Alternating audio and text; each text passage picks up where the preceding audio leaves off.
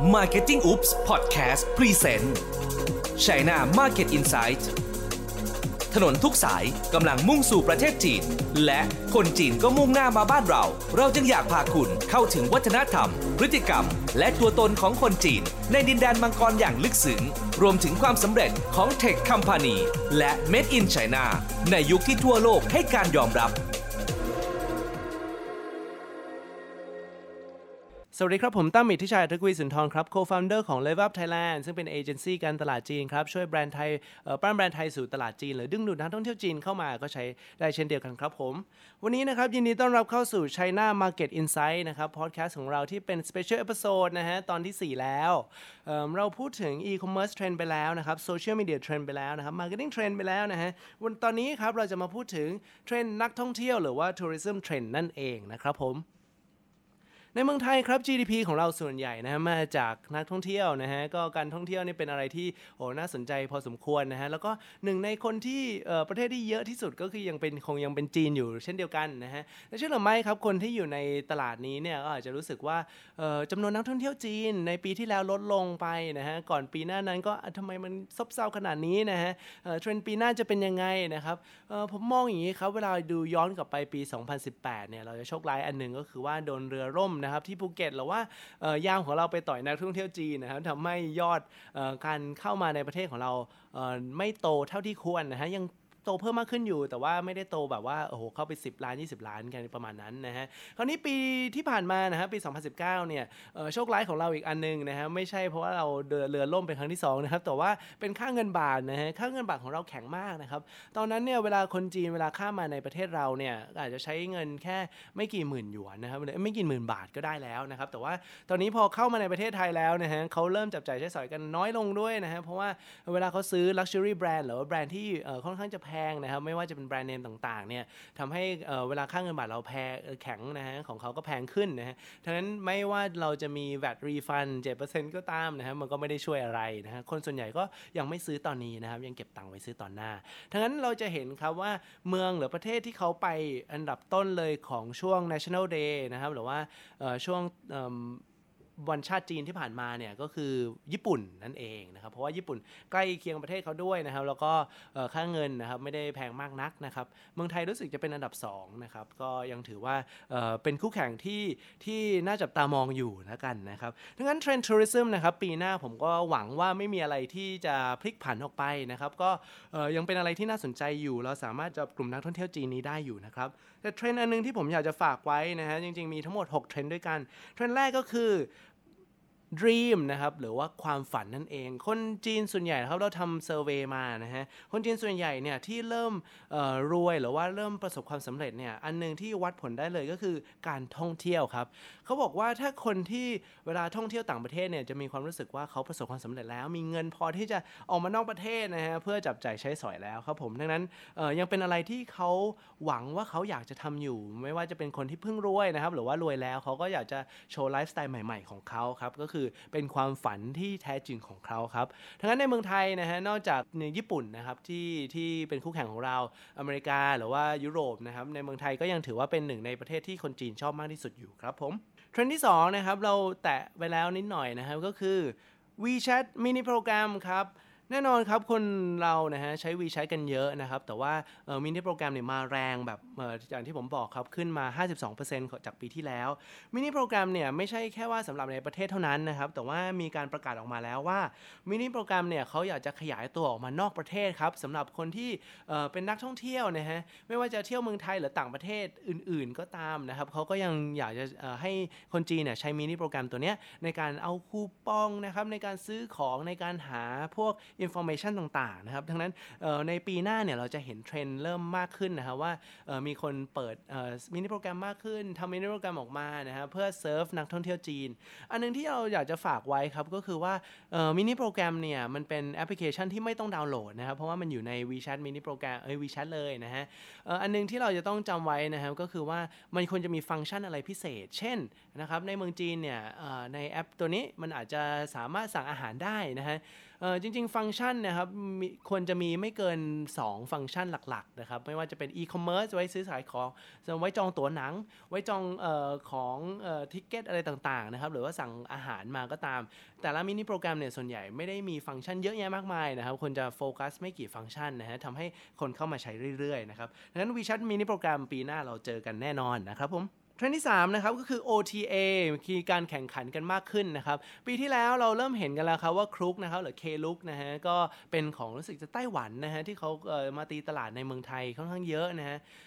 แต่ผมเข้าว่าเฮดค q อเตอร์เขาอยู่ฮ่องกงนะฮะทั้งนั้นเขาทำได้ดีก็คือกลุ่มไต้หวันฮ่องกงนะครับสิงคโปร์หรือว่าประเทศอื่นๆนะฮะแต่ในประเทศจีนเองนะฮะยังใช้น้อยกันอยู่ เราเริ่มเห็นครุกนะฮะมารุกในประเทศไทยมากขึ้น มีการซับซิได้ตัดคอสนะฮะทำให้ตั๋วอย่างเช่นตั๋ว C Life ที่พารากอนเนี่ยโหลดลงมาต่ำกว่าทุนอีกนะครับเพราะว่าเขาพยายามจะซื้อ user base ของเขามากขึ้นเรื่อยๆนะครับไม่ว่าจะเป็นคนไทยหรือคนต่างประเทศ คราวนี้เราเริ่มเห็นนะฮะแล้วของจีนเองนะครับไม่ว่าจะเป็น C Trip หรือ f r i c k y นะฮะ f r i c k y ก็คือหมูบินหรือเฟจูนั่นเองนะครับที่ของเป็นของ Alibaba เอ่อ C Trip นะครับได้เปลี่ยนตัวเองเข้ามากลายเป็น trip.com นะครับแล้วก็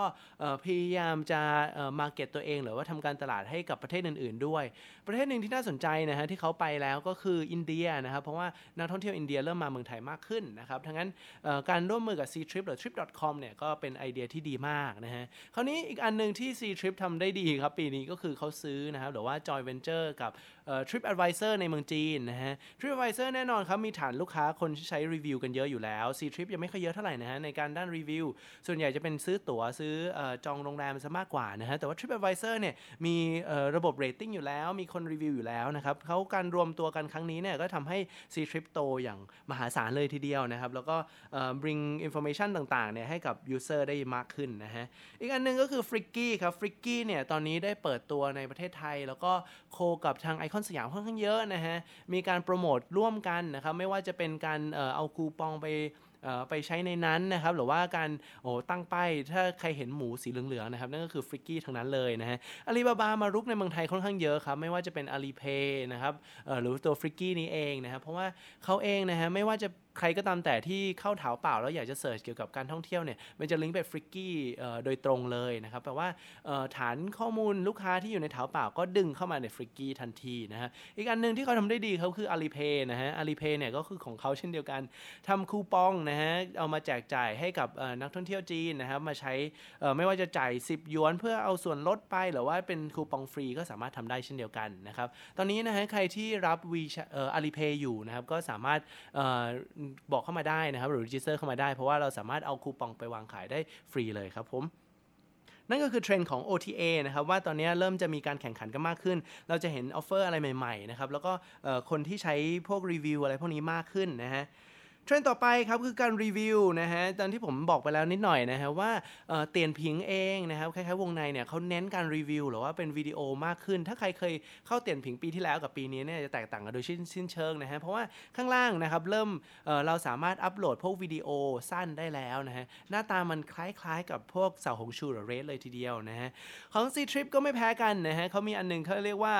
หลู่พายนะครับก็เป็นอยู่ข้างล่างเหมือนกันนะครับก็สามารถดูได้ว่าคนที่มาเที่ยวนะครับเขาโพสต์แชร์อะไรกันบ้างนะครับทั้งนั้นเทรนด์การรีวิวเนี่ยยังมาแรงกันอยู่นะครับแล้วก็เราจะเริ่มเห็นว่าเอ่อ C Trip เนี่ยในปีหน้าเนี่ยฮะ 2020นะฮะเขาก็จะ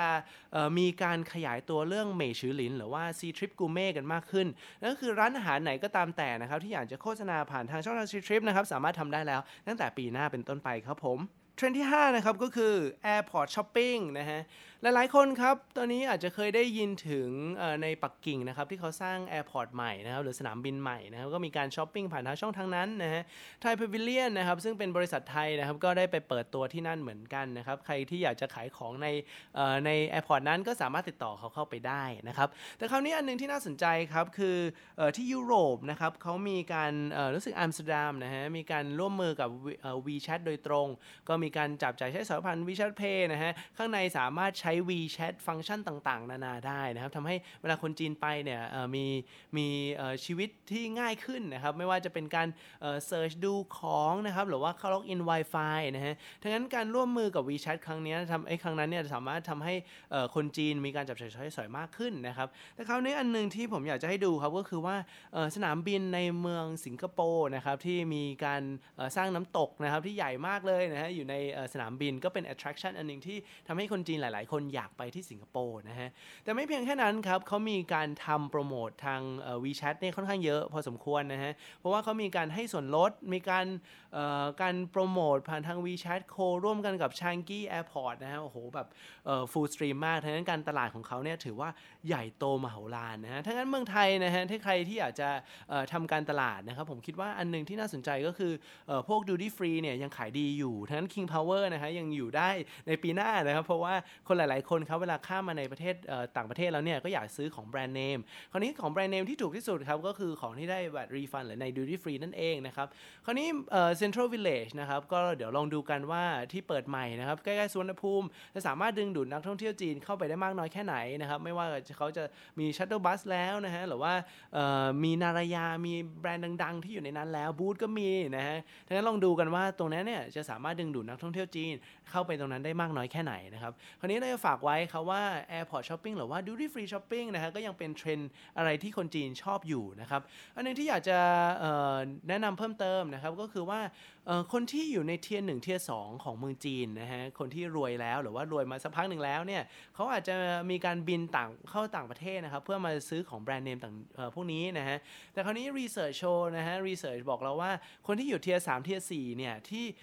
อาจจะเพิ่งรวยนะครับเขาก็จะจับจ่ายใช้สอยกันมากขึ้นนะครับแต่ว่าเขาเนี่ยอาจจะไม่ได้บินข้ามประเทศมาซื้อที่นี่นะฮะเขาก็จะซื้อในเมือง tier หนึ่ง tier สองของเขา เช่น คนที่อยู่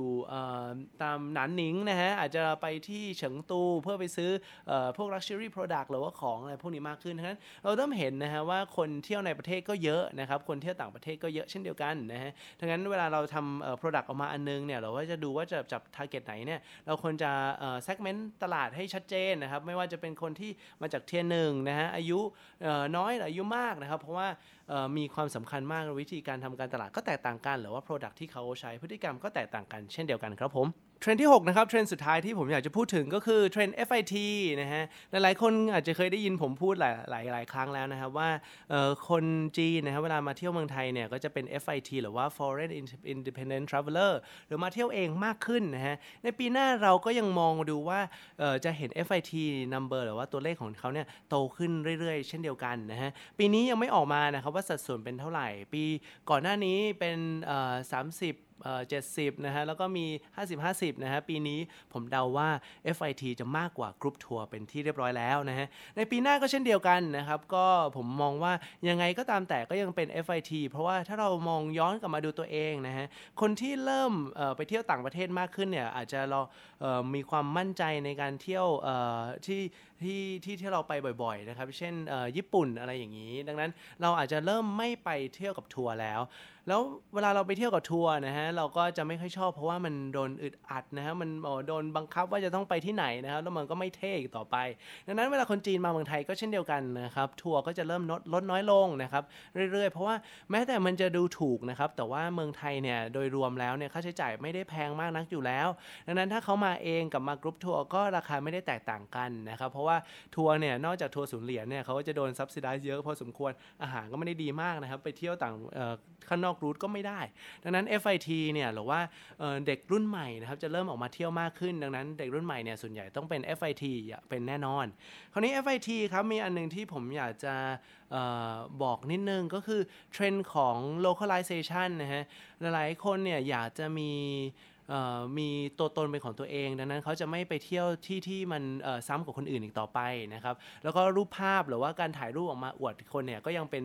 เทรนที่น่าสนใจอยู่นะครับเพราะว่าเราเริ่มเห็นนะฮะมีทัวร์การถ่ายรูปมากขึ้นนะครับแล้วก็การที่เวลาคนถ่ายรูปมาไลค์แชร์นะฮะในโซเชียลมีเดียของเขานะครับแล้วก็เริ่มเริ่มมีอะไรที่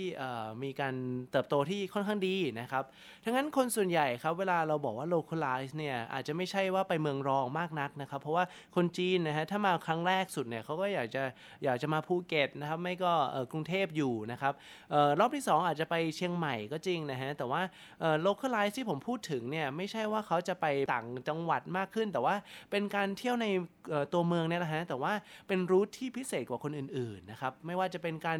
ร่องแม่น้ำมากขึ้น หรือว่าการได้แต่งตัวเป็นชุดไทยนะครับไปเดินช้อปปิ้งในสถานที่ต่างๆนะครับคราวนี้เรื่อง cooking class อะไรพวกนี้ก็ยังเป็นที่น่าสนใจนะฮะเออมวยไทยนะฮะหรือคาลิปโซอะไรพวกนี้ก็ยังเออเป็นเป็นอะไรที่เขายังต้องมาชมแล้วก็มา experience อยู่ แต่ว่าอันหนึงที่ผมอยากจะเน้นย้ำเลยนะฮะก็คือ experience ครับสำคัญที่สุด การที่เขามาท่องเที่ยวนะฮะเราไม่สามารถยิงแอดโฆษณาแล้วทำให้เขาเชื่อได้ร้อยเปอร์เซ็นต์นะฮะการที่เขามา experience นะครับมาไม่ว่าจะมาดู culture ของเราในการเออเข้ามาแล้วชับจับใจายใช้สอยในร้านของเรา หรือว่าทานอาหารในร้านของเรา make sure ว่า experience ของเขานะครับดีที่สุดนะครับเขาจะได้ไปแชร์ต่อบอกต่อครับ ก็แปลว่าถ้าเขาแชร์ต่อนะครับ ก็จะเหมือน KOC นะฮะก็แปลว่าเขาเสามารถดึงดูดเพื่อนๆของเขาตามมาได้ เช่นเดียวกันนะครับนั่นก็คือเทรนด์สุดท้ายนะฮะสำหรับ tourism trend นะครับในการที่เราจะทำยังไงนะฮะที่จะดึงดูดนักท่องเที่ยวจีนเข้ามาได้ในปีหน้านะครับ เพราะว่าผมยังมองว่าจริง ๆ เมืองจีนนะครับหรือประเทศจีนก็ยังเป็นกลุ่มนักท่องเที่ยวจีนที่เอ้ยนักท่องเที่ยวที่สำคัญสำหรับเมืองไทย เพราะว่าตอนนี้นะครับหรือว่าย้อนกลับไปประมาณ3 ปีที่ผ่านมา จีนก็ยังเป็นอ,อันดับหนึ่งของการนักท่องเที่ยวทั้งหมดที่มาเข้ามาเข้าในมาในเมืองไทยนะครับ ดังนั้นเเราไม่ควรจะทิ้งเมืองจีนนะฮะแล้วผมมองว่าในอนาคตเนี่ยไม่ว่าจะเป็น 3 ปี 5 ปีเนี่ยยังไงมันก็ยังโตขึ้นเรื่อยๆ เพราะคนจีนนะฮะถ้าเราดู penetration จริง ๆ แล้วเนี่ยคนจีนก็ยังรวยอยู่ใน tier หนึ่ง tier สองอยู่ดีนะครับหรือว่า tier สามก็เริ่มรวยแล้ว แต่เขายังมีเหล็กหลายเทียร์เลยนะฮะหรือว่าตามชนบทของเขานะฮะที่เริ่มมีเงินมากขึ้นแล้วพวกนี้ครับจะเริ่มใช้ออนไลน์มากขึ้นพอเขาเริ่มรวยนะฮะเขาก็อยากจะมาเที่ยวต่างประเทศ แล้วประเทศแรกที่เขาอยากจะเที่ยวครับก็คือประเทศไทยนั่นเองครับดังนั้นวันนี้นะครับผมก็ฝากไว้เท่านี้นะครับเกี่ยวกับ tourism trend นะครับผมตั้มอิทธิชัยทักวีสุนทรครับขอลาไปก่อนครับ สวัสดีครับ